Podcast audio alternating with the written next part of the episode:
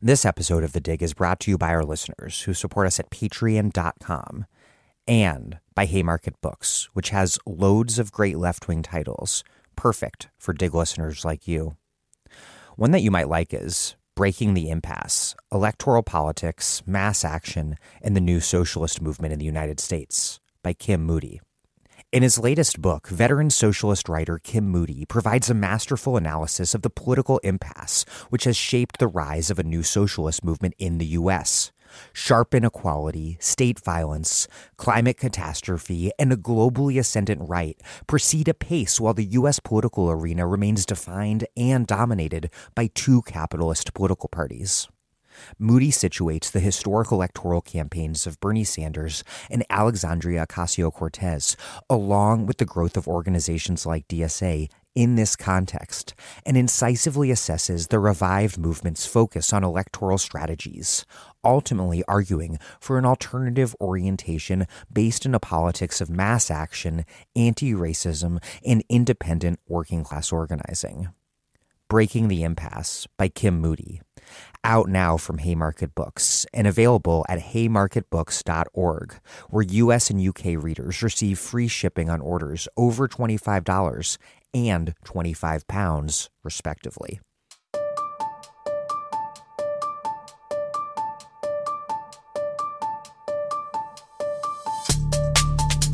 Welcome to The Dig, a podcast from Jacobin Magazine. My name is Daniel Denvir, and I'm broadcasting from Providence, Rhode Island. But today's episode was not recorded here. I had a really wonderful and busy time at last week's Socialism 2022 conference in Chicago, where roughly 1,400 socialists gathered for conversations on every subject imaginable. This episode is my live and quite lively interview with Femi Taiwo, Robin D.G. Kelley, and Ruth Wilson Gilmore, which took place this past Sunday. It was really something to have three of my favorite radical intellectuals, all of whom I've interviewed here on the show before, together for one big conversation. It was also really incredibly nice to meet so many listeners in Chicago and to discuss the inspiring organizing work you're all doing all over the place. Please keep it up. Your organizing work and the fact that somehow this podcast, you find it useful, is what makes me doing this feel so gratifying.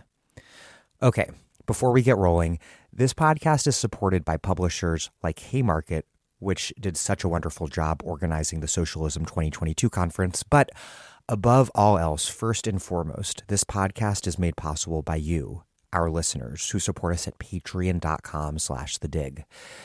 Above all else, you should support the dig because that's our unusual business model.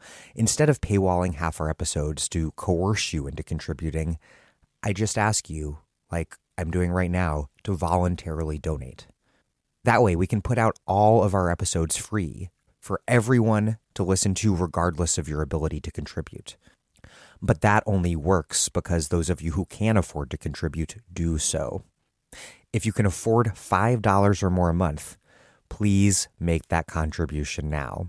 In fact, in exchange for a contribution of any amount at all, we will send you our excellent weekly newsletter by email. If you haven't read our newsletter and don't yet know that it is really very excellent, check them out at thedigradio.com. But that's not all. If you contribute $10 or more a month, we will send you a book or books in the mail, a dig tote bag, or a dig mug. That is P-A-T-R-E-O-N dot com slash the dig. Please take a quick moment to contribute now. Okay, here's Femi Taiwo, Robin D.G. Kelley, and Ruth Wilson Gilmore. Femi Taiwo is professor of philosophy at Georgetown University, where his work focuses on social political philosophy with an emphasis on anti colonial thought and the black radical tradition. He's the author of Elite Capture How the Powerful Took Over Identity Politics and Everything Else, and Reconsidering Reparations. Robin D.G. Kelley is a professor of history at UCLA and the author of numerous articles and books, including Hammer and Hoe, Alabama Communists During the Great Depression, and Freedom Dreams, The Black Radical Imagination. Ruth Wilson Gilmore organizes with people around the planet teaches at the City University of New York Graduate Center, and is the author of Abolition Geography, Golden Gulag, and forthcoming Change Everything.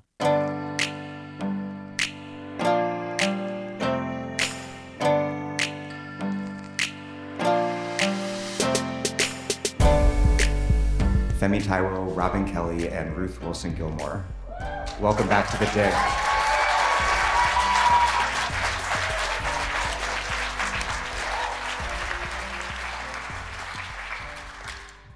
What I've experienced recently as an organizer in Rhode Island, and what I hear from organizers elsewhere, is that the left is demobilized right now because we're demoralized. And of course, like the situation is uneven. There's a real sense of fight back in the workplace and but the theme of demoralization can really feel like it carries the day sometimes especially perhaps on the internet the three of you have been through a number of periods of ebb and flow on the left including i imagine some really lengthy ebbs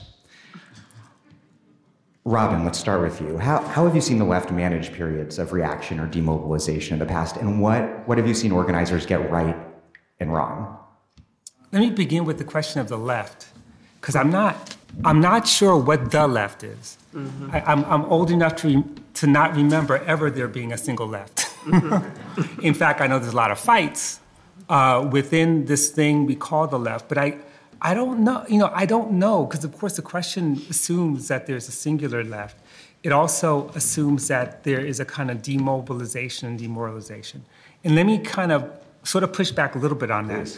One, um, it depends on where you are if you're in, in Florida, you think things are terrible, but then you got this kid who had connections with the Dream Defenders, uh, you know, uh, uh, Maxwell uh, Frost, who's running for office and looks like he may win. Now, I'm not saying that running for office is, is, is like the greatest victory on the planet, but in terms of what's being mobilized in a place like that, or the fact that um, the folks who organize the debt collective they may not be, no one's thrilled with the, the final outcome, but this is a victory. Um, and and the, the folks with the debt collective have been doing this for a long time. I mean, even before Occupy. So, in many ways, the ebb and flow is part of the flow of struggle when you don't have power. So, I just would expect that, you know, and then a couple other things. When we think about the ebb and flow, I wonder how much of that's about visibility. 2020 blew up, but then all the things that were not, at, well, actually, they were pretty visible, to be honest. All the movement that preceded that, all the organizing that preceded that, um, was there, you know, and it wasn't that it blew up and then it got blown back. There. And in fact, what we're seeing right now is a reaction on the part of the right against those movements because they're not winning. You know, not to say this is about winning, but think about what are they waging war on? They're waging war on queers, communists, women, and wokeness. Now, what's wokeness? right? Wokeness, that's, that's, that's a racially coded term that refers specifically to those movements. So I'm not saying, in fact, that you're all here, packed in here. Socialism conference has a whole lot of young people I've never seen in my life you know? So I think I actually think there might be some demoralization, there might be some demobilization, but there's a lot of struggle and a lot of mobilization. Um, and the last thing I just say about about this just has to do with sort of historical context. If we end up talking more about uh, other periods of time, I think about the 1930s uh, and how you know we think of we get nostalgic about the 30s, like we get nostalgic about the 60s. We say the 30s were such a great period of the left mobilizing the Communist Party, and, and that, that is true. But what do we actually get? Uh, we got the New Deal, which is celebrated as somehow a great victory. But what the New Deal did was exactly what Ruthie said last night. It was capitalism, using capitalism to save capitalism. Um, and it was a great victory for capital. Uh, during the Great Depression, incomes, income distribution went up to the highest realm, uh, it didn't go down. Um, during the Great Depression, they they saved agricultural capital by destroying crops. You know, I mean, they they shored up the banks. Um, they even created a labor regime, which is partly a product of struggle. I'm not going to deny that, but the labor regime that was produced made it more possible for capital to reproduce itself. Um, and I'm not saying that there were no no victories. There were. But what I'm saying is that sometimes we have to see struggle dialectically as opposed to like highs and lows. Mm-hmm. Because sometimes what looks like the high is actually in defeat. What looks like the low is movements emerging. Mm-hmm. That's my answer, I guess. Mm-hmm. Ruthie, Femi? Yeah. Let me, let me pick up where Robin left off, and I'm thinking of a couple of other periods. Um, Robin is the historian at the table, but I have um, had to, as all of us have had to do, study history in order to figure out what to do today. So one example of um, you know a huge flowering of well-reported um, activity was the so-called Arab Spring, which is to say the uprisings in North Africa and West Asia in 2010, 2011. And of course, those uprisings, which spanned a number of different countries, uh, a number of different regimes, a number of different local and regional issues, um, were the result of not only spontaneous eruptions in the streets and the squares, but also years and years and years and years of organizing on the part of agricultural workers, labor unions, anti militarism people, um, anti patriarchy uh, organizing, and so on and so forth. So all of those things came together at that time and erupted. Similarly, um, and this is a little more abstract, but something I've been noodling on quite a bit lately, is the, um, the look of global, and I mean global, foreign direct investment in the 20th century.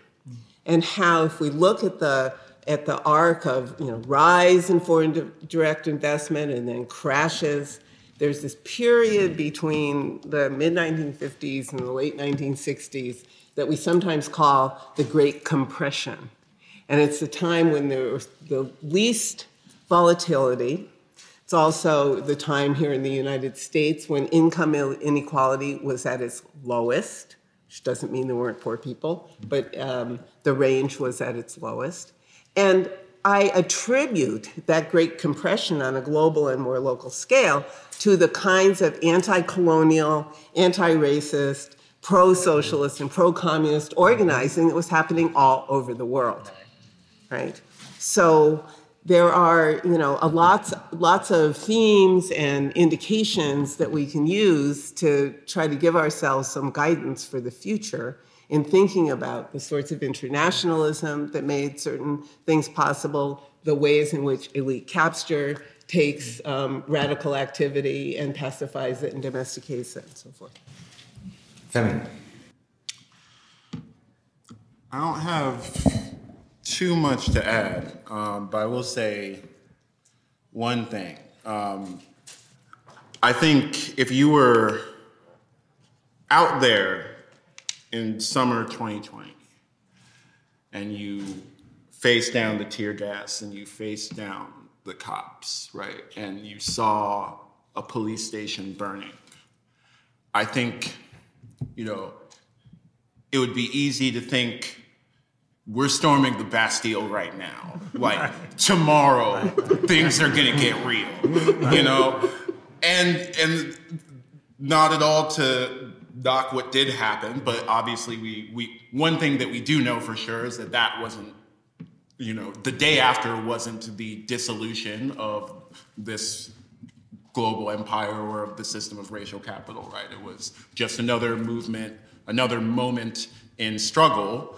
Um, and I think one of the things that we that it makes sense to take away from this historical perspective, from this dialectical perspective on history, is that, you know, how we respond to these moments isn't necessarily going to be something that we can understand until years later, right? Um, I understand the frustration of somebody who thought that there were, you know, mass movement in the streets was going to turn into mass membership in large organizations and sustained mass politics. unfortunately, that isn't what happened, but at the same time, a thing that we can remember and the thing that we will start to understand and build the kind of movement level memory of is that these exciting moments aren't the end of the story, right? They might be, as Robin was saying before, they might be, you know, just another step on the road to wherever it is that we're going. Yeah, I, I want to follow up on on just that. I think today we're very much witnessing, in many ways, the afterlives of like two big movements of 2020. First, the Bernie campaign, and then the summer of mass George Floyd uprising in the streets. In both movements, narrowly, in a, in a more narrowly conceived way, failed at achieving their most straightforward objectives. Like police, by and large, were not defunded, and Bernie was not elected president. But I think, for example, in the current resurgence of labor militancy, especially among young workers at Amazon, Starbucks, Trader Joe's, th- those workers, at least the leaders, but I would say probably most, were in the streets that summer and were voting for Bernie or organizing for Bernie in the primary. So, how, how do you all read that history, the legacy of those pivotal electoral and then street movements, of what they've combined to create? And maybe more broadly, how should we evaluate the successes and limits of social movements? Is it enough to talk about policy wins? The emergence of new organizations seems like one key benchmark, but, but how do we assess these harder to grasp shifts in attitudes, consciousness, subjectivity that, that movements like those of 2020 can produce? I have lots of thoughts about this, and none of it's about Bernie. Um, but I'll talk about what I think about, and you guys can talk about Bernie if you want to. Um, and I got nothing against Bernie; he's great, you know. But but um, but the I want to talk about the resurgence of labor militancy and labor organizing, and I think it's a key thing, and it gives me more hope than almost anything. Um, and it's and it's because of the obvious thing that many of us forget in the day to day of struggle, and that is when you're doing something with somebody else, it's better. Right? What, that's what we learned from Mariame Kaba, right? Anything worth doing, you do with somebody else. It's better. And labor unions, whether they're already existing unions or new formations that use the kind of structures of such institutions, make uh, a necessary concentration of energy and enthusiasm. And the kind of thing that people have managed to achieve using that work, this is something that Robin's written about brilliantly, is a sort of solidarity and trajectory, energy, energetic trajectory toward the future mm-hmm. that makes possible doing more things. This is why I was saying last night that abolition is that. It doesn't matter if anybody in the Amazon union thinks of themselves as abolitionists. That is part of what abolition requires in order to change everything. Um, it's one example of many. I also want to say one other thing, which is that as far as I can tell over my very long life, there are two ways to work with people in organizations. You can innovate them, which some people do, or you can infiltrate what is. Mm-hmm. And infiltration is a really good thing because a lot of the you know resources are there and available, and by going through an inter, in, internal democratic process, it's possible to seize resources, and that's the point, isn't it? In order to change the world. Mm-hmm. Yes. Robin, Femi.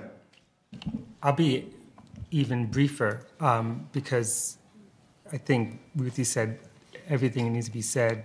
Um, one thing I would add to that, and, and it's interesting, you know, sitting next to Ruthie, we're, we were just talking, you know, before we actually had this conversation about, about the language of abolition and how even if you don't measure, you know, again, I, I have this whole issue with success and how you measure, and I think it's just, it's, I think it's a useful way of, of thinking, of, of trying to come up with the measure.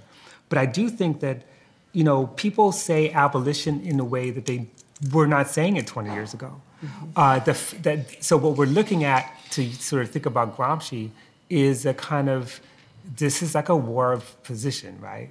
This is a way of, of, of sort of challenging the hegemony of what is natural.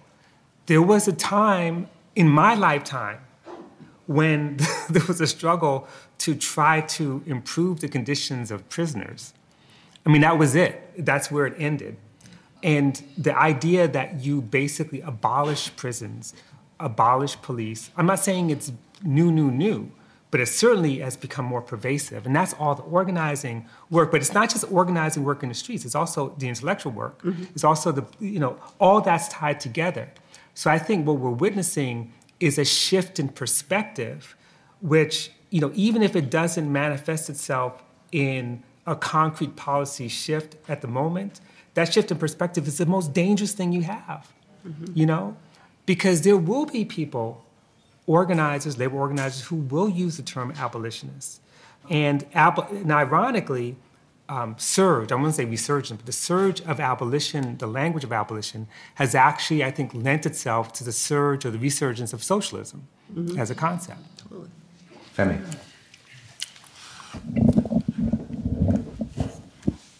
I think that there are there are things we can count, right?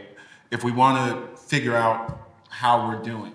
And I was thinking about this in response to the first question where, you know, part of what is maybe demoralizing or demobilizing for some, especially people who are involved, is, you know, the gap between what we win and what we want is.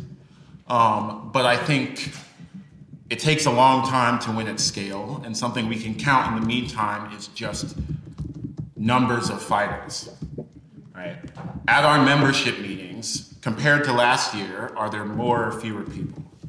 Um, I was at uh, the eco-socialism panel this morning, and they were talking about how you know they had three times as many people make phone calls pressuring the New York State government to pass build public renewables as there were people who had been officially on paper organized by that uh, group of people. So I think the number of people participating in struggle, whether or not there's an immediate win that happens today, um, I think that's the kind of indicator that we should look at. And if you look at at least some of the numbers, uh, how many applications there are to the NLRB for new unions. Like that tells a story of of um, flow rather than ebb, mm-hmm. um, and I think that's that's the story.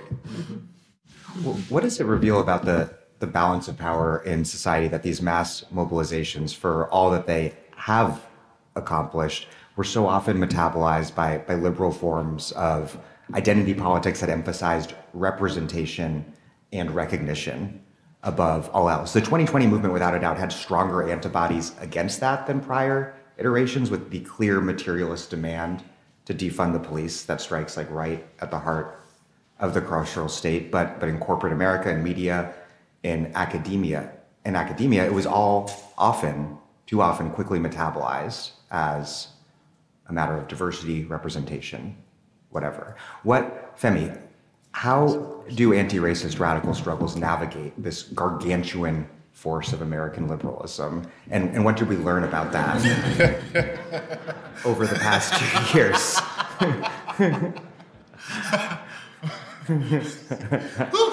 uh, how do how do we take on liberalism? Oh boy, yeah. Everyone have their notebooks out. I don't know. I mean, I have to think about what to say on the prescriptive side of here's what we should do. Um, but actually, the thing that occurs to me to say is to just point out here's what we have done. Because I, um, for those of you who don't know, my, my day job is a philosopher. Let me tell you what they were talking about 10 years ago. right? Is the hole in the center of a donut, is that an object? Wait, is it? Theories abound, you know? and now they're talking about, well, you know, should we have epistemic justice? Um, should our syllabi include this or that? And one response to that is to point out the big gulf between that and material, you know, material gains and the reconstruction of the economy around public ownership. And those are things that, of course, the socialists were going to point out. But the other thing that we should point out is that the very move to representation constantly in the face of burning police stations, you know, exactly as Robin said a couple questions ago, is something that looks from one perspective to be, uh, you know, some kind of defeat for us, but I think in the longer view demonstrates the power that we're building. Um, it is a show of weakness on the side of liberalism that they have nothing to say for themselves other than here's Herschel Walker. and so, you know, I don't have much to say other than let's keep doing what we've been doing. Exactly, exactly. Ruthie? Yeah, I mean, I one of the things I've thought about a lot is how um, quickly, and Femi wrote a whole book about this. It's called Liberal Capture. You should all read it. But but how quickly um, something that is um, uh, complicated and powerful and possibly symbolic of liberation can be turned against itself. But we have to think always about the dialectics of everything in order to do anything but it's very, very quick. And what helps me is to look outside the United States for a 2nd because the US liberal bubble is an astonishingly mind numbing thing. right? The US liberal bubble, in which you know, the extent of evil is named Donald Trump rather than the entire system that enabled Donald Trump to be. Right.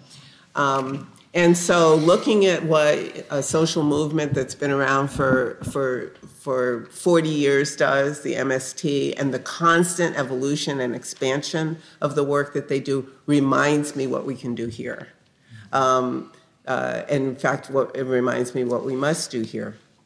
I was thinking that if if you'll allow, perspective is a powerful word, but I would like us to think with the word consciousness. Mm-hmm and to think about the kinds of consciousness um, that people were and are developing as a result of the uprisings of the 20s and the campaign for Bernie Sanders in, in, 1920, in 2020.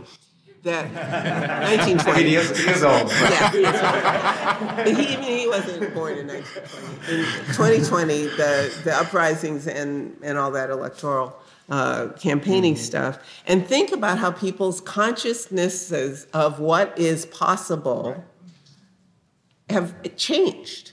Right? It's not just perspective; it's it's open, and yet the openness is not itself fixed. And this is where having gatherings like this, the socialism conference, is so important not to fill people's, you know, gaps in people's minds with some content, mm-hmm. but to give us the opportunity to have these conversations and have some debates so we go back to our day jobs considering the donut or organizing the,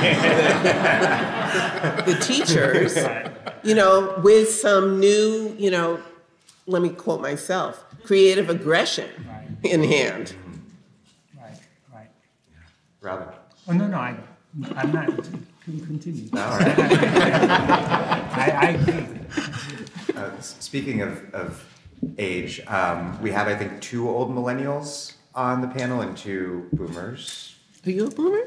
Are you Gen X? I don't think, I, I don't think so. How old are you? You don't have to say. okay, we have people. We have people for a variety of ages say, up here. I, I, I, don't think I'm a. I don't think I'm a boomer. I'm, when were you um, born? I'm a, I'm a, I'm a you know early bloomer. Um, but no, I was born in 1962. Oh, you're so I'm a member of AARP. Thank you. Technically, you're a boomer. Yeah. You're the the last of I'm the, the last- boomers. the last the of the last boomers. of the boomers. I was Right. the high point of the boomers. the, the peak, the pinnacle. the pinnacle. I, uh, yeah, and despite my, uh, you know, relative youth, I'm often the oldest person in the room in many organizing meetings at age 39. And by contrast, whenever I check check in on what exists of an anti-war movement, it is like all kind of boomers from the peace movement of the 60s who are, have stuck valiantly stuck around. Mm-hmm.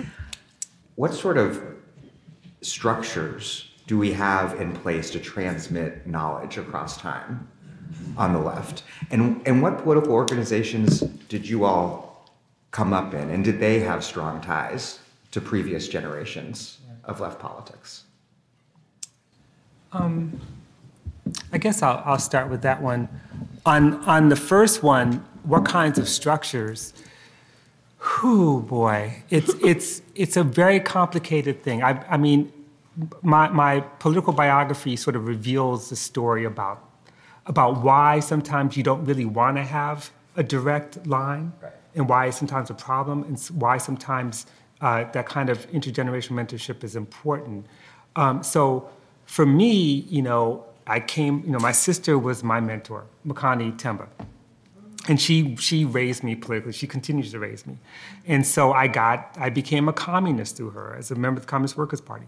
When the Black Radical Congress was formed here in 1998, uh, with a bunch of people, some people are here in the room.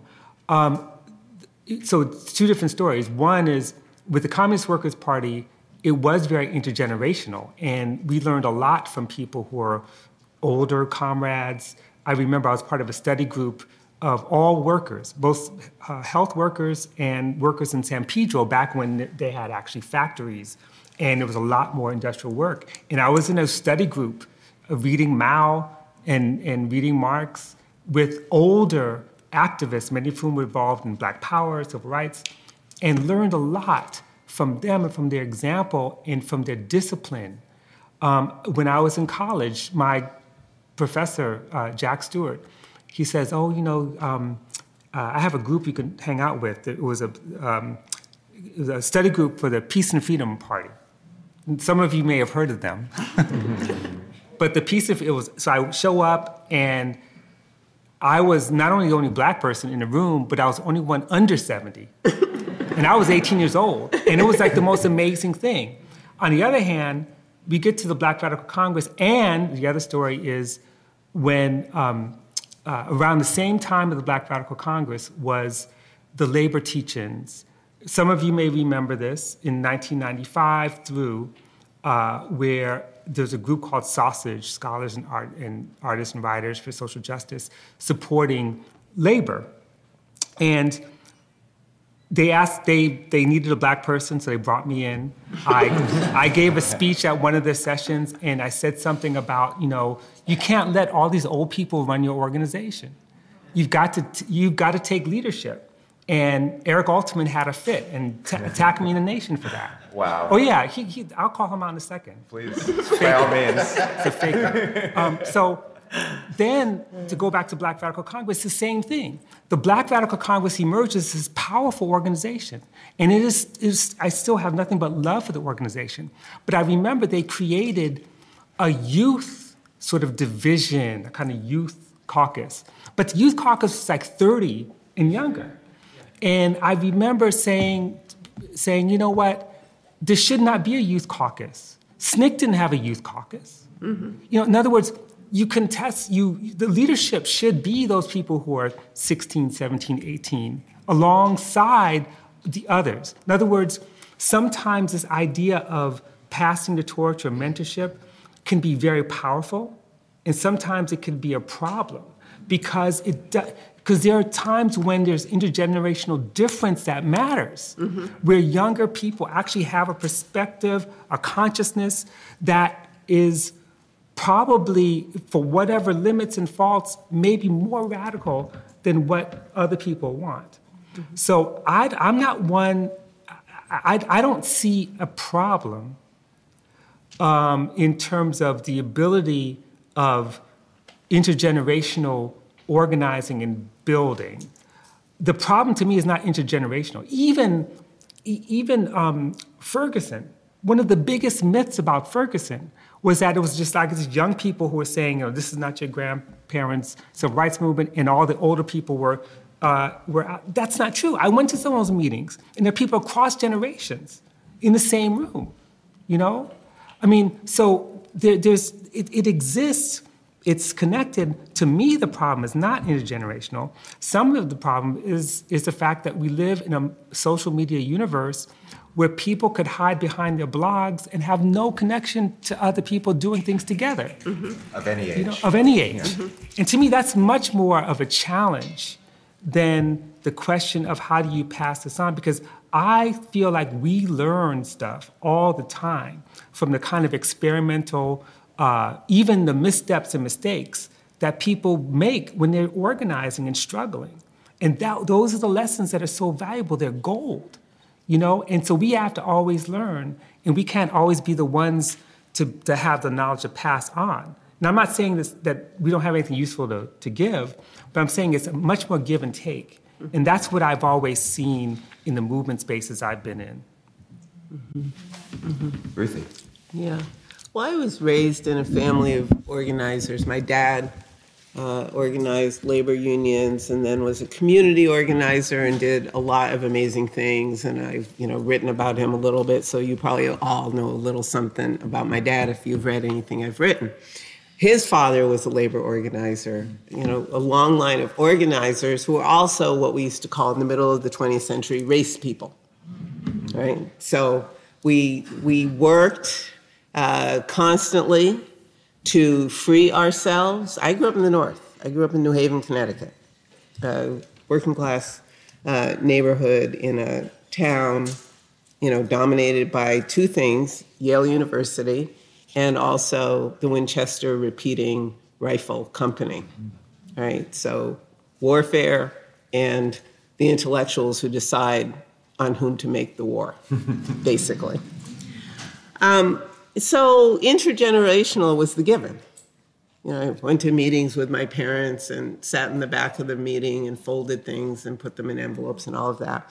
When I was a little bit older, started college, I joined, I'm embarrassed to tell you, so I won't. I joined a small communist tendency that turned out to be kind of ridiculous, except for I did get, in a good way, somewhat disciplined by it. Um, and then, you know, continued organizing in a variety of ways. The point, the key word here is organize. Mm-hmm. But, but as, as I think you were suggesting, Robin, and you were definitely um, arguing Femi, the key word is organizing, but it's not organizing according to some kind of blueprint. It's like thinking, studying, learning, trying something new. St- thinking, studying, learning, trying something new. So maybe I'll kind of sum at this point by saying uh, that as a teacher, I've been a profess- professional professor hmm. for 25 years of my 72 years. Um, as a teacher, I have found that the kinds of students I have the most fun teaching, I really enjoy, are artists, athletes, and engineers. Mm-hmm. Artists and athletes know that practice makes different. Mm-hmm. They all know it. You do something, you do something else. And engineers have no fear about thinking about systems and structures. That's what's given for them. So you can talk to an engineer about how racial capitalism works, and they go, Yeah, I got it. was the mystery.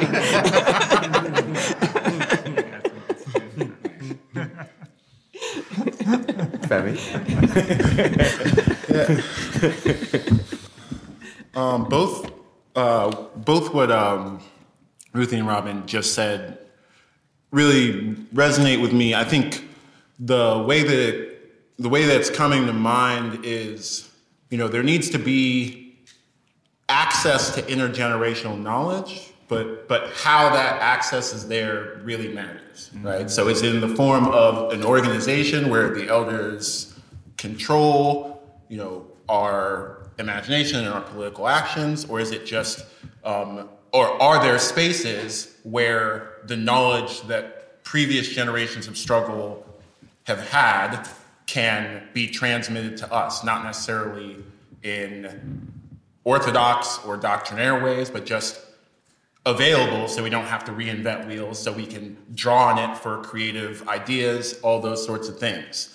And, you know, one of the things that I think is, you know, that people on the left have been rightly pointing out about the movement by the right against CRT is that one of the one of the things it's trying to do is prevent organizers from being created.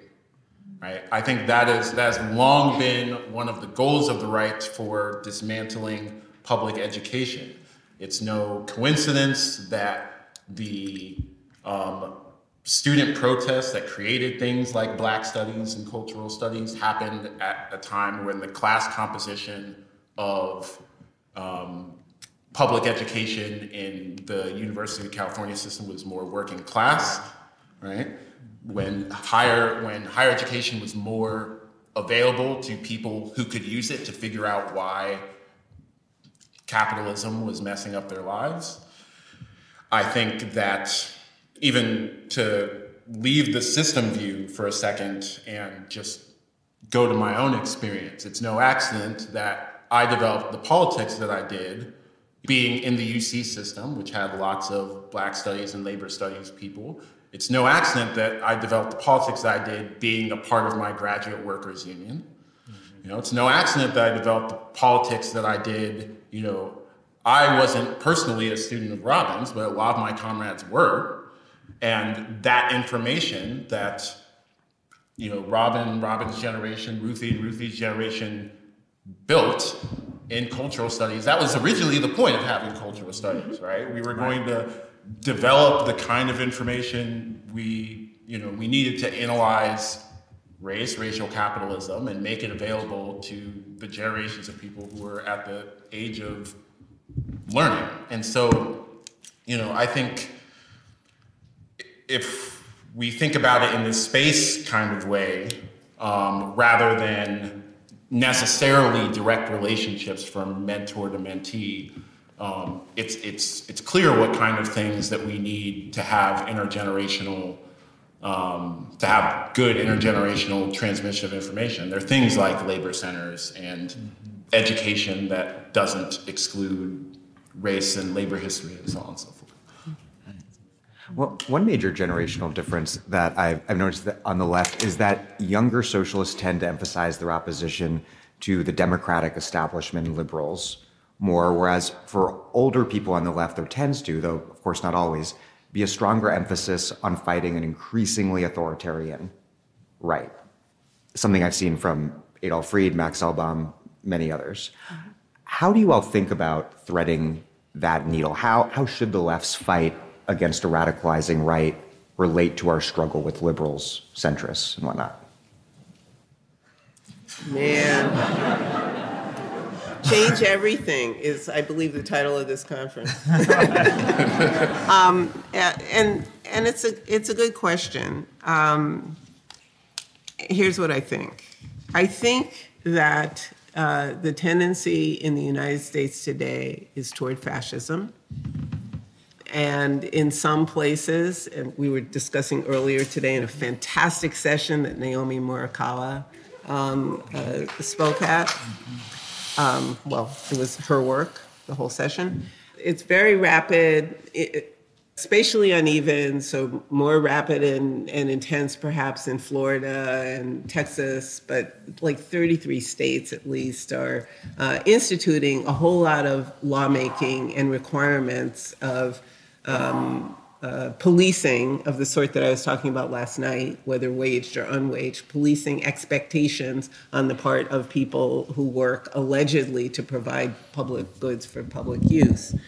Um, that this tendency toward fascism means that both um, those who are looking at the, who are focusing on the authoritarian right, and those who are fighting against the democratic establishment should easily recognize they're doing the same thing. Mm-hmm. Why? Because the democratic establishment, which is an establishment to maintain a certain chunk of um, capitalism uh, intact, is going to constantly yield to the authoritarians in order to maintain the most important thing that they are the political wing of, and that is capitalism right?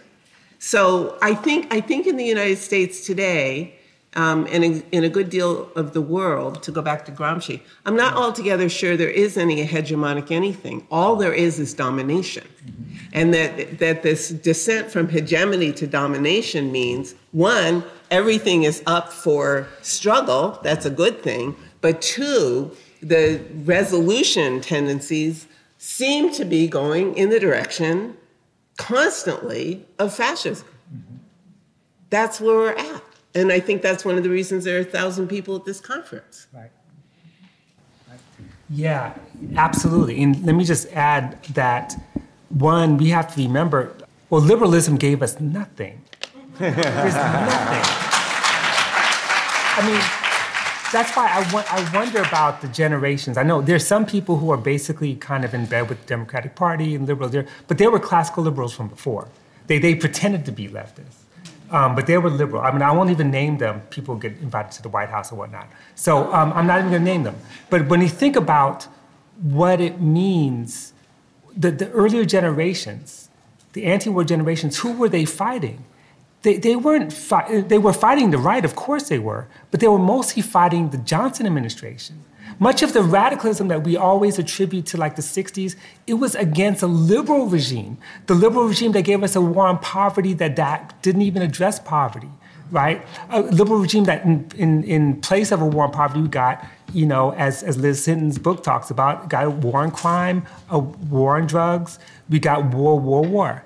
You know, when we think about the 1990s, so many of those struggles, I write about this in, in the new issue, of, new edition of Freedom Dreams, but also the original edition of Freedom Dreams. So many of those fights were against a liberal regime, against the Clinton era. So it's only the fake nostalgia of thinking about those as the glory days that makes us forget that I don't remember a generation of activists who were not fighting liberals. Mm-hmm. I don't I don't even know if that ever happened. Mm-hmm. That they were not and fighting the right. You know, and what you're saying is so right.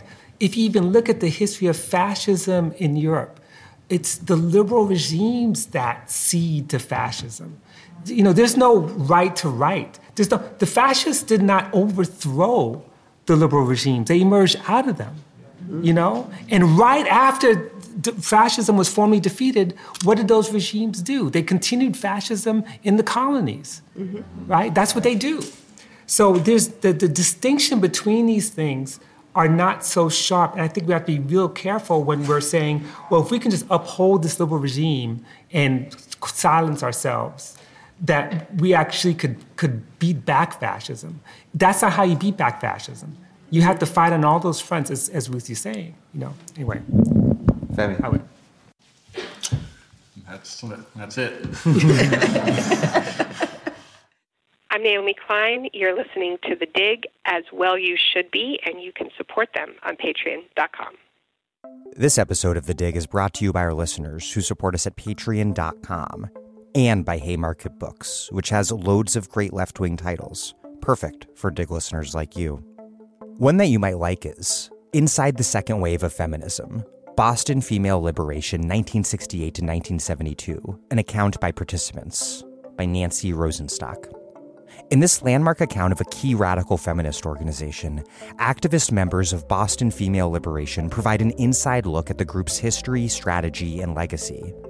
As Sophie Lewis puts it, often the intimately intertwined histories of socialism, anarchism, and gay and women's liberation in America are willfully obscured. Often, the shortcomings and defeats of lesbian separatist organizing are memorialized to the exclusion of the imaginatively rich, experientially complex, frequently surprising archives of women centered struggle we need and deserve to hear about.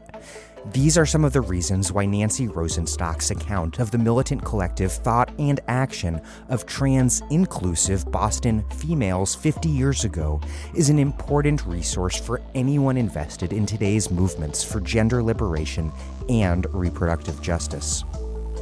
Inside the Second Wave of Feminism by Nancy Rosenstock, out now from Haymarket Books and available on haymarketbooks.org where US and UK readers receive free shipping on orders over $25 and £25, respectively.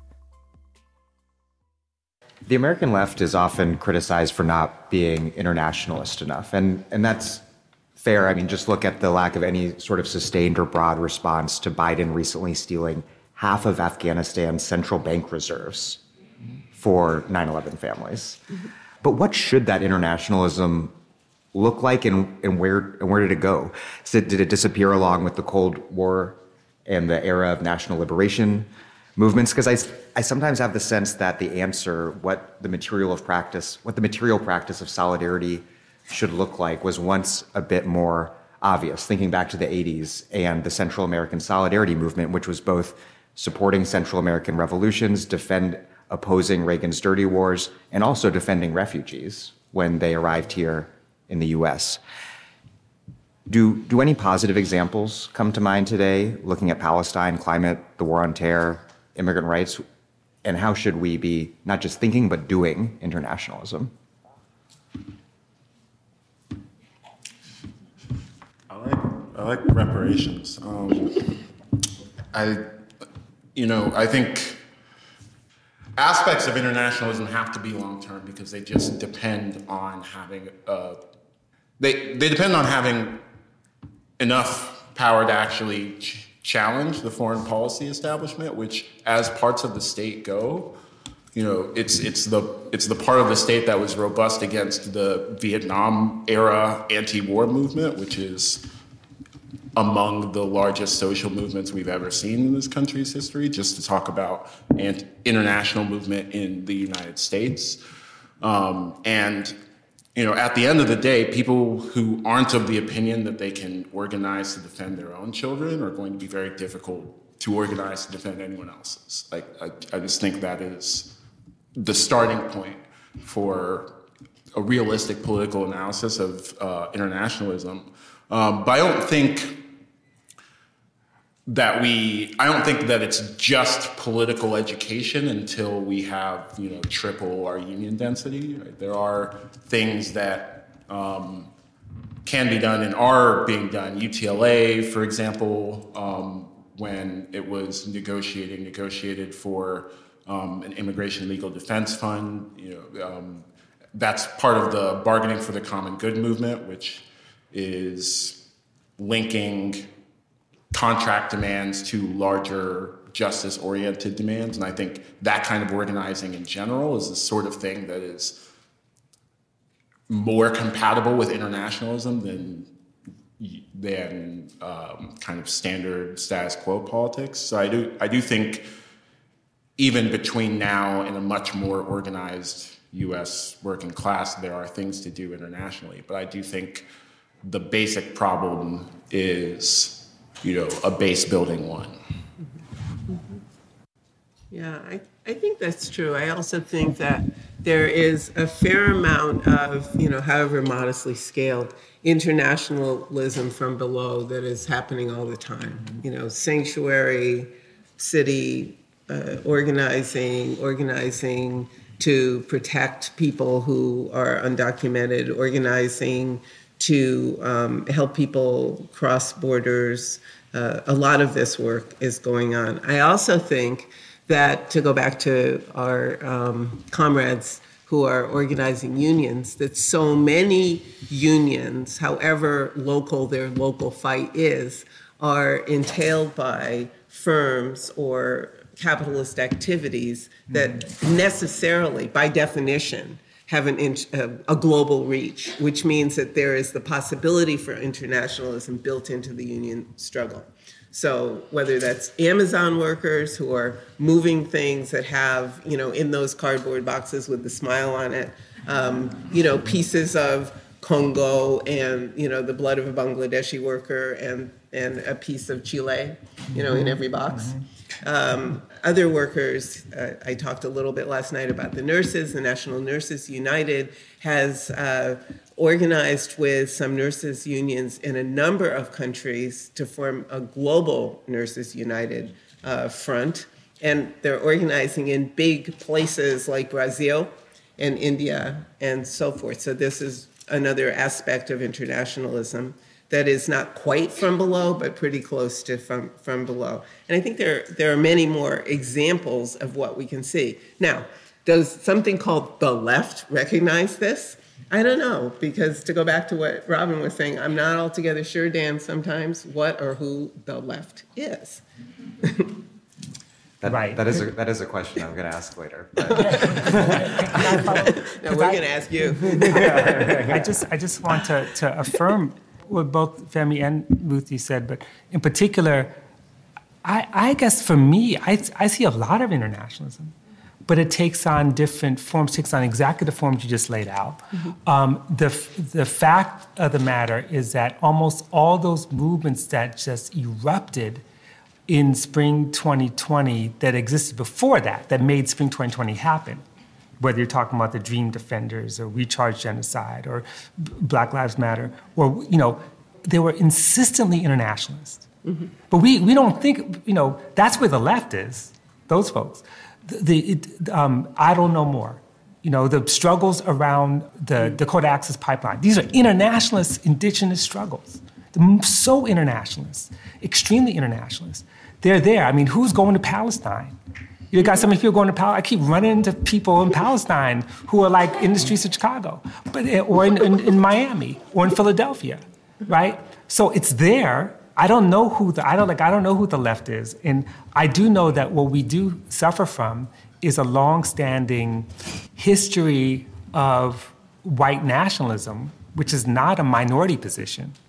It's something that's common to the United States.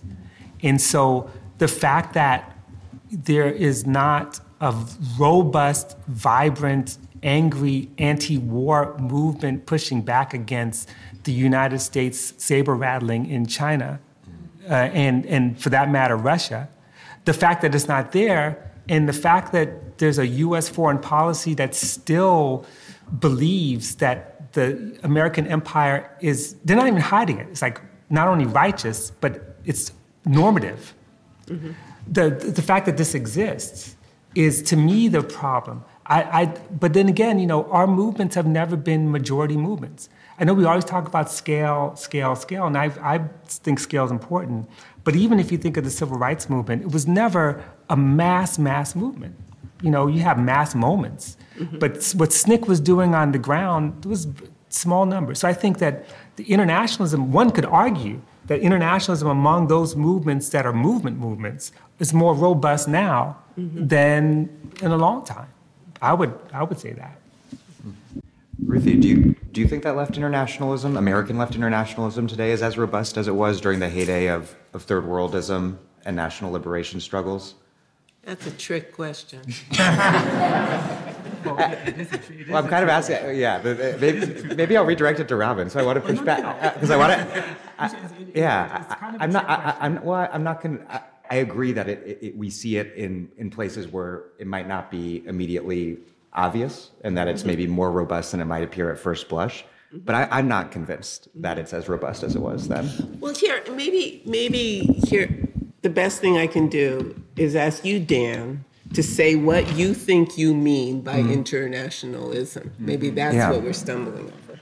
I think there was a concrete practice, specifically in the Central America Solidarity mm-hmm. movement, the elders of which are sort of the were my mentors coming up in the late 90s and early aughts. That was perhaps possible because of geographic proximity between Central America and the United States, where you had a lot of movement back and forth across borders, and you had this amazing dynamic connecting the political struggle against U.S. in- intervention in Central America, the active support for the revolutionary movements mm-hmm. in Central America, to this more politically broader base that brought in that was kind of anchored on the left, but brought in a lot of liberals and more kind of mainstream nonprofits too of defending refugee rights once they crossed the border.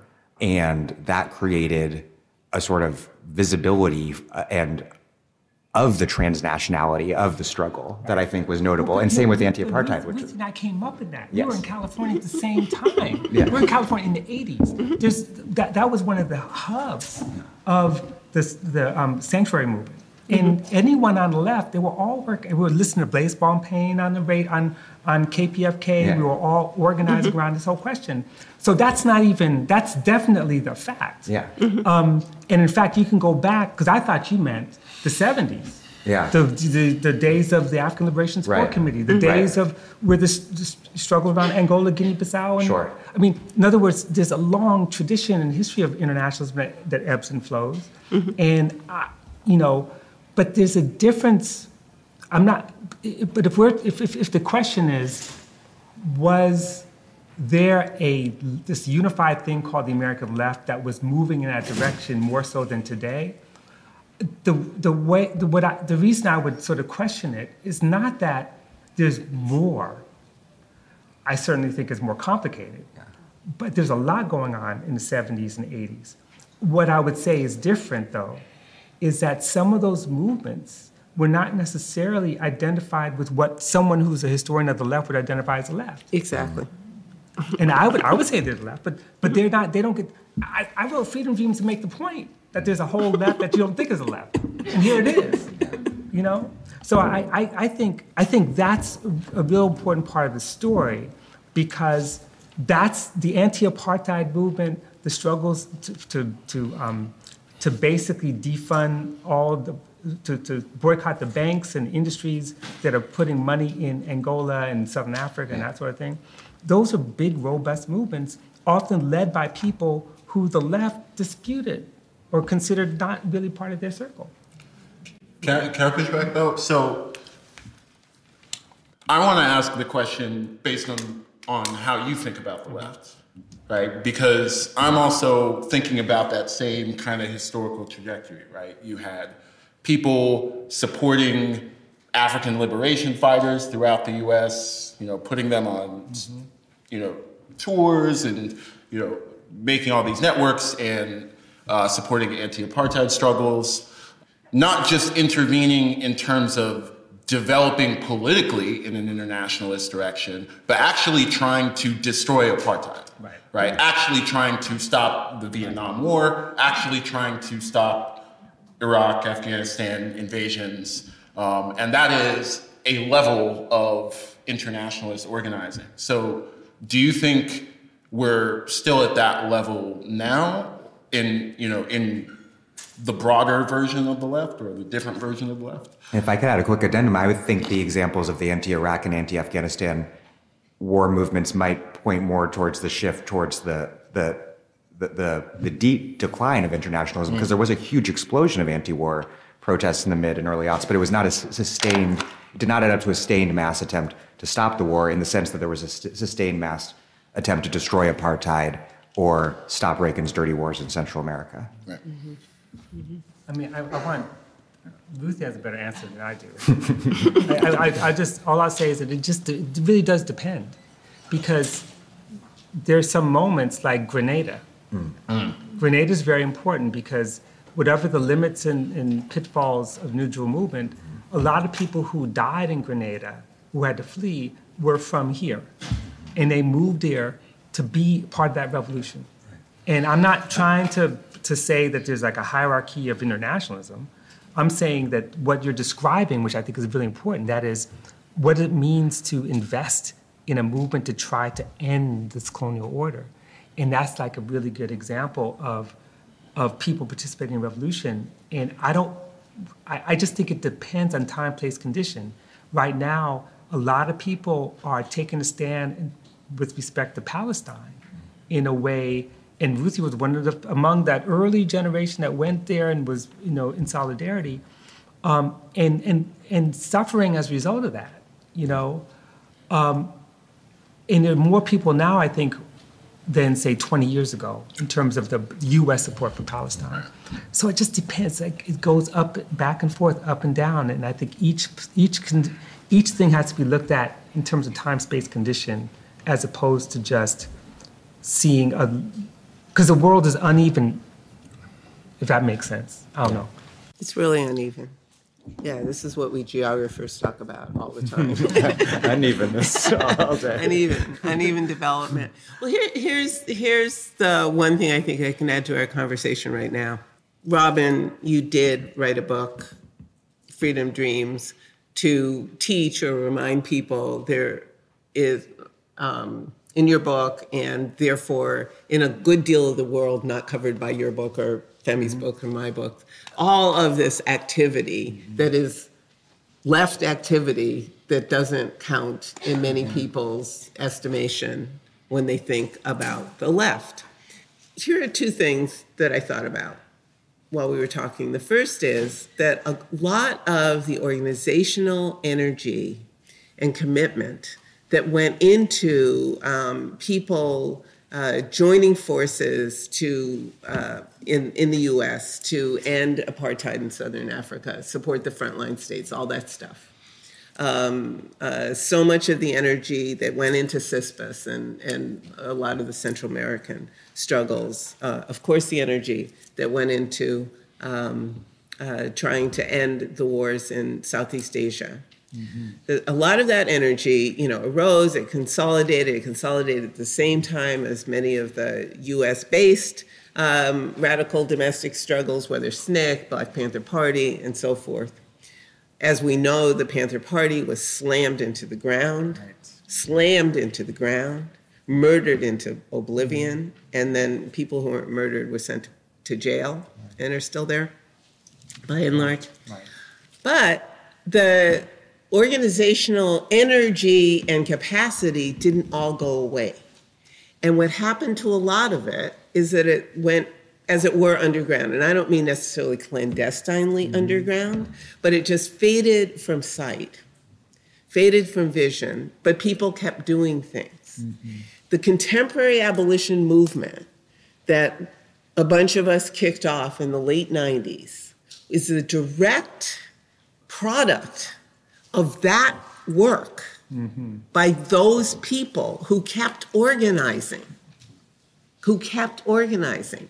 And so when we got to that turning point that Robin described earlier about how once upon a time the um, uh, anti prison movement was only concerned with making the well being of prisoners more secure while in prison, right? That turned into abolition when we realized the only way to guarantee the well being of prisoners is to get them out of prison.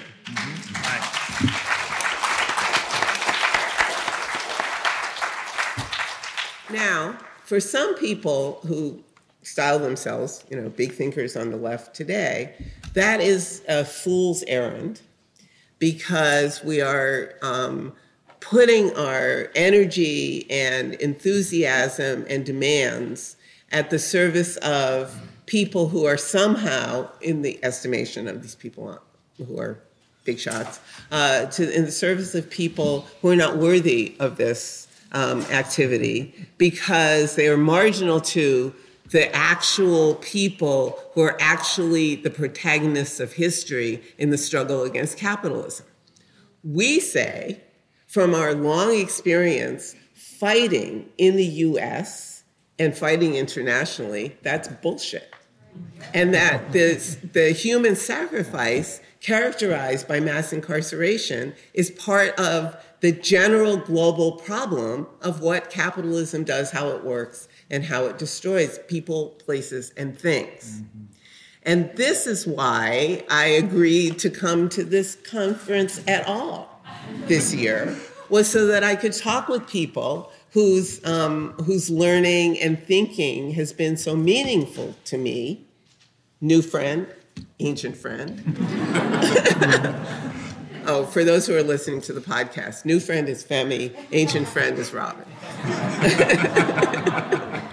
um, so that we could, you know, continue these discussions without tripping over whether or not the central contradictions include, as they must, the contradictions of mass incarceration, of precarious labor, of houselessness, of gender violence, of all of the things we've been talking about. Right. That this is all one thing, right? This is why this conference is called Change Everything.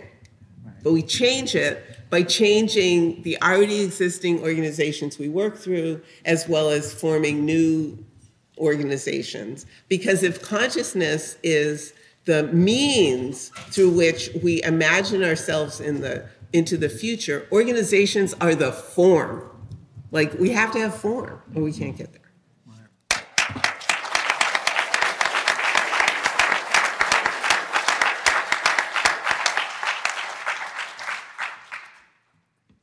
Ruthie, what, what does liberalism, or as you were just discussing, also certain forms of Marxism, obscure about the relationship between the economic versus the political and social features of capitalism, which is maybe a fancy way of saying what does it obscure about the relationship between race and class or between exploitation, expropriation, and repression? Why is it that this is so hard for many people, whether liberal or on the left, mm-hmm. to get right? Man, I wish I knew because it seems so easy to me. and I'm, I'm actually serious. I don't. I re, I, I, I'm. I'm not being falsely modest when I say I don't understand why it's so hard to understand that. Well, let me quote an old rallying cry: "An injury to one is an injury to all." It's not an injury to a few; it's an injury to the others who count. Mm-hmm. It's one is all. So liberalism is what it is because the um, the kinds of activities that, in some, are the workings of the economy are for liberalism the foundation of all that is good in the world. Right? So, of course, liberalism cannot see that the freedom that capitalism enables, the particular kind of freedom that capitalism enables, is not in and of itself a universalizing force. They believe it is. Right. They like totally know it is. They've written books about it. Right. It's like an entire philosophy, is there not? Like when they're not talking about the donuts, they're talking about this.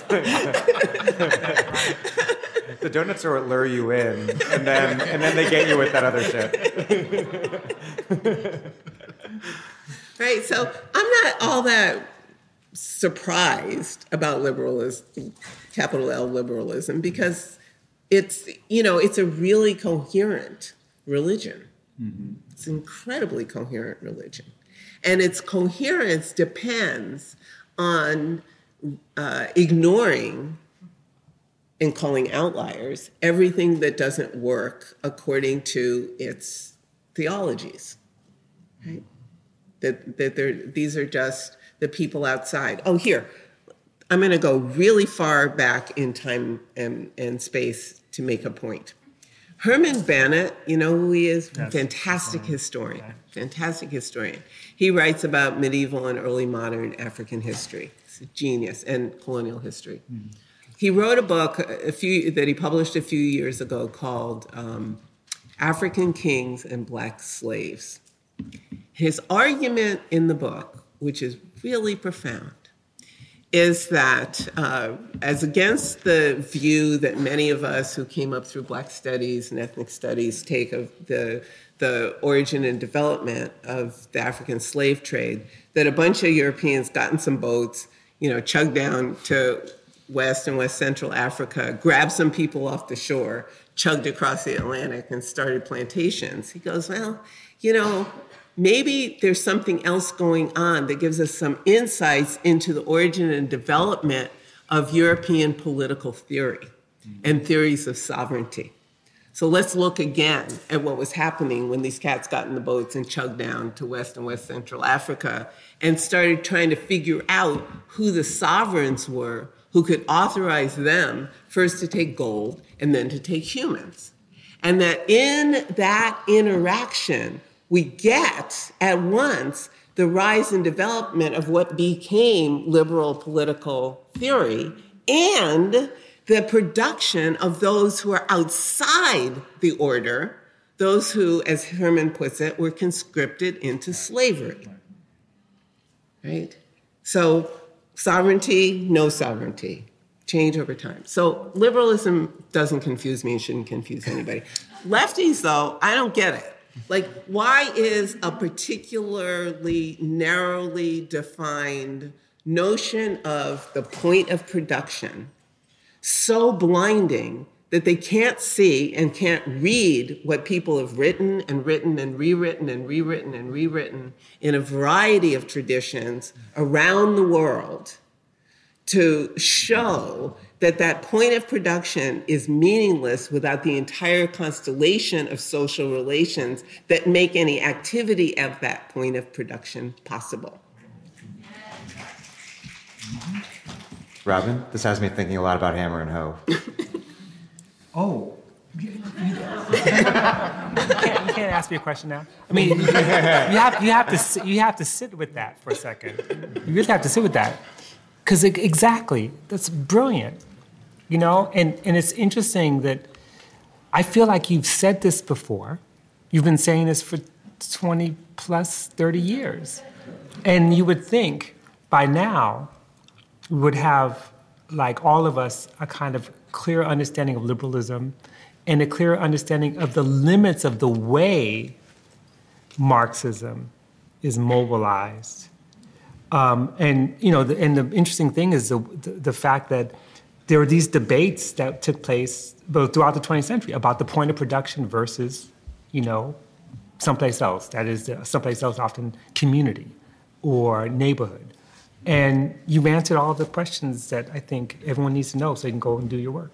Well, let me ask you a more specific follow up question. How does has the debate or set of confusions that pass for a debate sometimes about kind of race and class and all of that in the last decade or two compared to what you saw in say the 1930s? Right. Well, um, the short version is that you could is the hammer and Hoe's available. Um, but but to answer your question, Dan, which is a, a good one, you know, I, I, sort of I feel like you know I feel like the way Ruthie felt about this when I started writing about the Communist Party, um, and it, in fact it was originally South Africa, and I, the reason I ended up not writing about South Africa is I couldn't get into the country in 1986, and for you know for good reason. I don't know if you know what was happening there, but in many ways, I, I never ever saw, and my mentors never ever saw, a conflict. In other words, there wasn't an opposition between race and class. They were mutually constitutive. Even if the, the folks who worked in San Pedro didn't use that term, they understood it because they lived it. Um, and so, looking at the Communist Party in Alabama, it's very clear that um, the black working class was a working class and they were black and so they dealt with things, um, forms of oppression and marginalization, but also forms of community that made it possible for them to build a movement that was always inclusive. The problem, and just very simply, um, if you go back to, to, if you go back and read Black Marxism, and if you read, uh, it's the section in part one where he talks about social, where, where he talks about of social, socialist theory and nationalism and the limits of Marx and Engels' notion of, of socialist theory because of nationalism. One of the points he actually makes is in the conclusion of that section.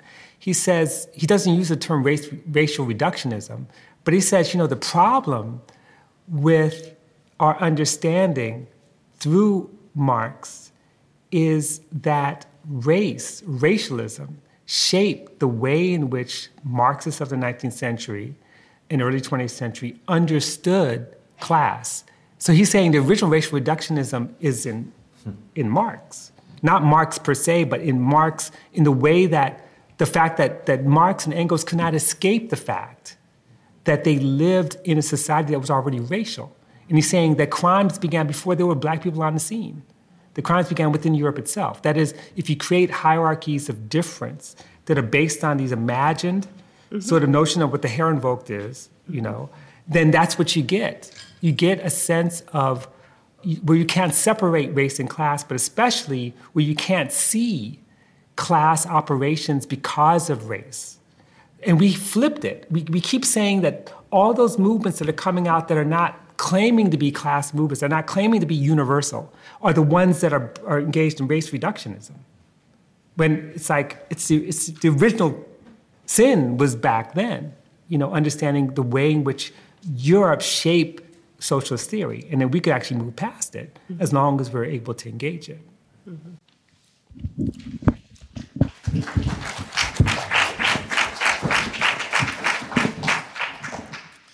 Yeah, I don't find I don't find the liberal the liberals' position on race and class hard to understand for the reasons Ruthie explained. Um, I do find the kind of refusal by some Marxists to let those play nice together. I do find that hard to understand, mostly because I, I feel like I learned a lot of how I think about race and capitalism and the global flow of capitalism from Marx. And I'm, I'm breaking one of my normal rules, which is to talk about interpretations of 19th century German political thought. but here we are. Uh, but, you know, I mean, in, in that first few decades or so, there were very explicit debates between Marx's contemporaries and, you know, even the, you know, first couple generations of the Russian Marxists, Plekhanov and Lenin and Trotsky and all them, about the difference that very contingent things made, right? You know, what's Kaiser Wilhelm gonna do? Like, that's not built into the laws of motion of capital. but it, but whether or not we survive this revolutionary struggle depends on the answer to this very contingent question about what's going on over there. Mm-hmm. And one of the things that was going on over there, and that was very explicitly acknowledged again by all these old guard Marxists, was the Berlin Conference of 1884 and the division of the African continent into basically zones of economic exploitation by European colonial powers. And people had debates about exactly what to think about that and what to do about that, but nobody thought that was irrelevant. And zoom forward a few, you know, a few decades, a few generations, and people are like, well, maybe it's just Adam's void and class struggle and nothing else. You know, there's no, you, all you do is count where profit's going and you don't need to think about other social categories or something like that. Earlier, when I started talking, I said the refusal of some people to talk about race and class, and I think that's been, I think that has been the position I've come to. It really just is a refusal. There's no position there. Yeah. Um, you know, it, it's just a refusal. Um, I just I'm reminded I have I have to I have to call him out. Uh, I'm reminded of uh, a couple years ago, Michael Walzer wrote uh, a piece on racial capitalism, and it starts by being like, "I don't know what this phrase means, but but here's how I feel about it." which is never how you want to start a debate, but you know. Can I Google that for you, Professor Walzer? yeah, and you know he's a contemporary of Cedric Robinson, who wrote Black Marxism and is one of the um, people that uses the phrase racial capitalism. He's a contemporary of the African anti-colonial theorists who came up with this in South Africa and Zimbabwe and um, Ibadan in Nigeria. You know, the people who were doing this theory in the 60s and 70s, and I was just like, oh, they just didn't read it. Oh, that's fine, right? Like your piece is brilliant on this. By, by yeah, it is. It is. Thank you.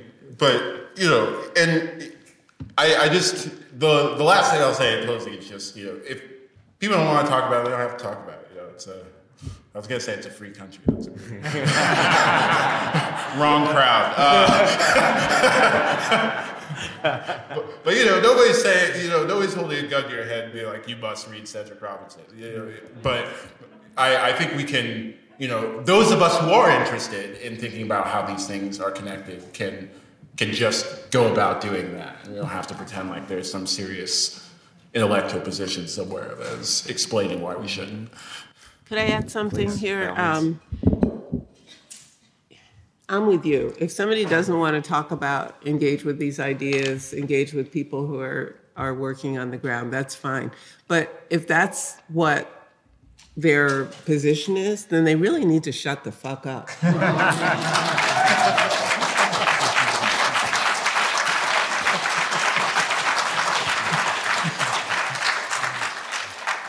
I'm, I'm remarkably irritated by so many wags who publish in journals like Jacobin, which might publish a transcript of this conversation, and elsewhere who make shit up about abolition and then tear it down. Mm-hmm.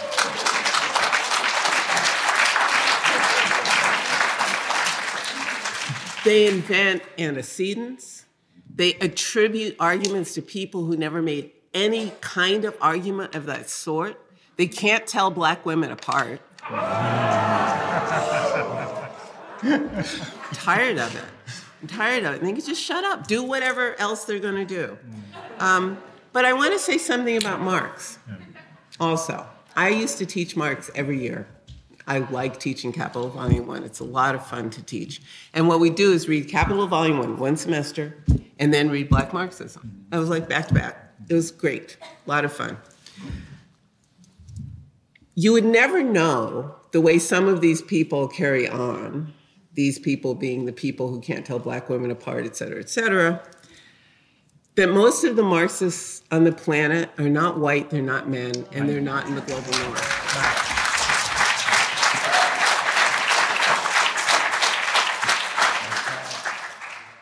And when you read, actually read that book, Capital Volume One, and then the subsequent books, and then all the other stuff, because that cat was like busy. that cat was busy. Robin once called him the nappy-headed philosopher. he was Marx, not Cedric. Yeah. Cedric's hair was kind of nappy Right, too, right, though. but anyway, but if you read Capital Volume One and read it as though you're reading a 19th century English novel, mm-hmm. you will have a better read than if you sit down reading it for the blueprint of what to do. Right, right. It tells you a story with all of these dynamics and characters. And you can not only see what's happening in the dialectical analysis of the commodity form and the industrial mode of production, but also you can see in the pages the rise of certain kinds of um, uh, institutional and other forms that actually Charlie didn't discuss in the book, but he's pointing and saying, you should pay attention to this too. So when he says in passing, and therefore the working men, blah, blah, blah, organized, and in such and such a year, a law was passed against child labor or against women working in certain hours in factories, that tells you something quite important about the struggle and the structure over the, the capitalist mode of production, the possible power of workers, how the state, the capitalist state came into being, and how it changes. It's all there. It just isn't all laid out paragraph by paragraph. And uh, to come forward a few decades from um, the scramble for Africa to the Comintern, uh, uh, the Comintern. Again, I'm going to I'm to quote Robin, say, who was said in in a talk he gave. Oh, one of the study groups, maybe Labor, Labor Community Strategy Center study summer session, Utah. We all do study groups, by the way. And if you all are in a study group, get in a study group. You should be in study groups always.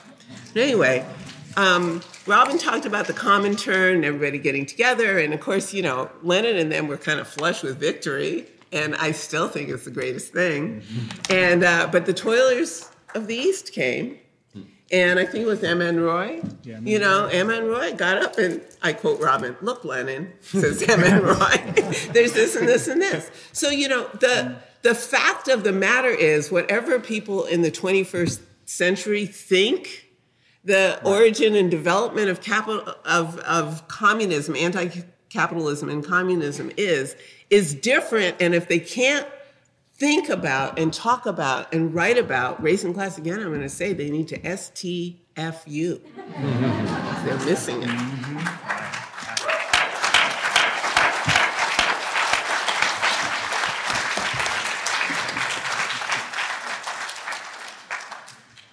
Robin, we, we were emailing a, a few days ago, and you wrote that quote: "The days of party cadre seem over," and that, at least for now, definitely seems to be true. But but Mike Davis, who's we've all been thinking about a lot recently, he's not alone in calling for a new organization of organizers.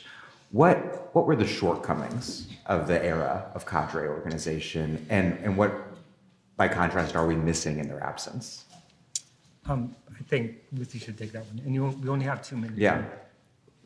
You think I should take it? Yeah, yeah. We might go over. I we think- might go over two or three minutes. I think I think we're actually in a new era of cadre organization, um, and the cadres, what I called last night the Soviets, are not um, necessarily in communist or socialist parties, but they are really serious organizers who are who are not only fighting to make something where they're at, but developing relations across um, uh, various struggles in order to be in solidarity, not alliance, solidarity with others. My ex- the example I use over and over again is the MST. It's not the only one, but it's a really strong one.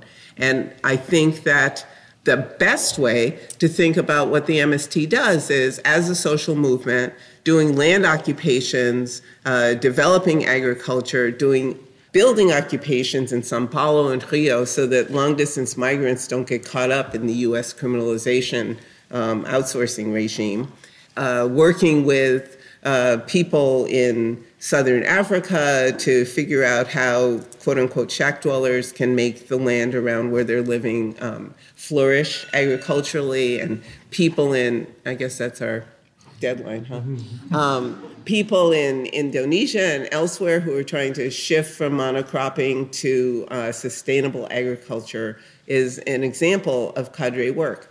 In the United States, people who are working in a number of different formations fighting for abolition, for workers' rights, and so forth, are something pretty close to cadre.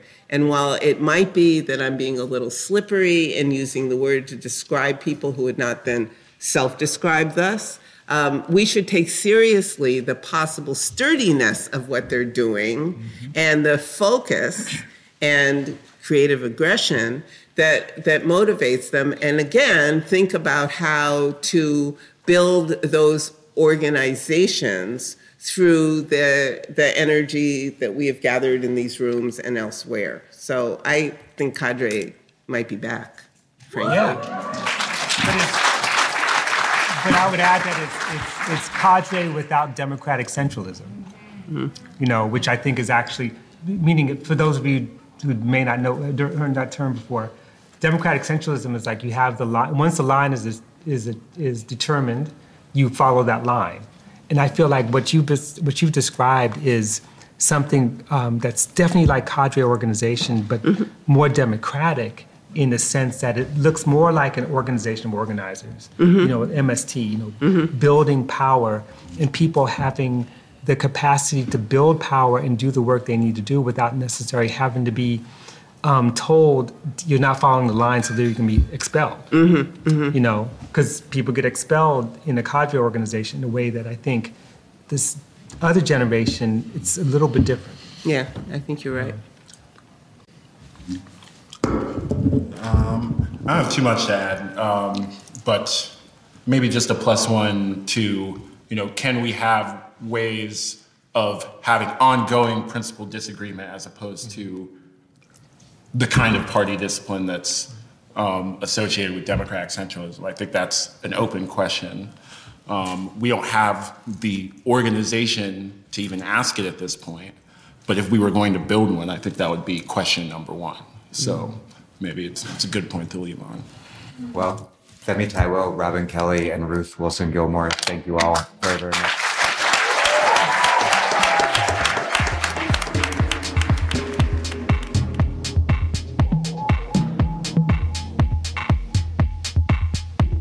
Femi Taiwo is professor of philosophy at Georgetown University and the author of Elite Capture How the Powerful Took Over Identity Politics and Everything Else, and Reconsidering Reparations. Robin D.G. Kelley is a professor of history at UCLA and the author of Hammer and Hoe Alabama Communists During the Great Depression and Freedom Dreams The Black Radical Imagination, among many other books and articles.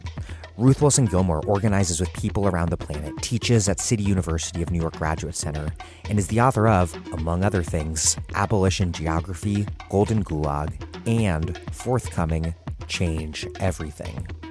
Thank you for listening to The Dig from Jacobin Magazine. As Marx once said, after noting that, the political state represents the table of contents of man's practical conflicts. While other podcasts have only interpreted the world in various ways, our point is to change it. We're posting new episodes every week. The Dig was produced by Alex Lewis and recorded at WBRU in Providence. Music by Jeffrey Brodsky. Our communications coordinator is Tamuz Frankel. Our senior advisors are Thea Riofrancos and Ben Mabie. Check out our vast archives at The Dig Radio. They are vast indeed. Follow us on Twitter at The Dig Radio and find us wherever you get podcasts and subscribe. If it's on iTunes or another such platform, please also rate and review us. Those reviews help introduce us to new listeners. But what really does that is you just telling other people that you know to listen to the podcast. Please make propaganda for us. And please do find us at patreon.com slash the dig and make a monthly contribution to keep this operation up and running strong. Even a few bucks is huge.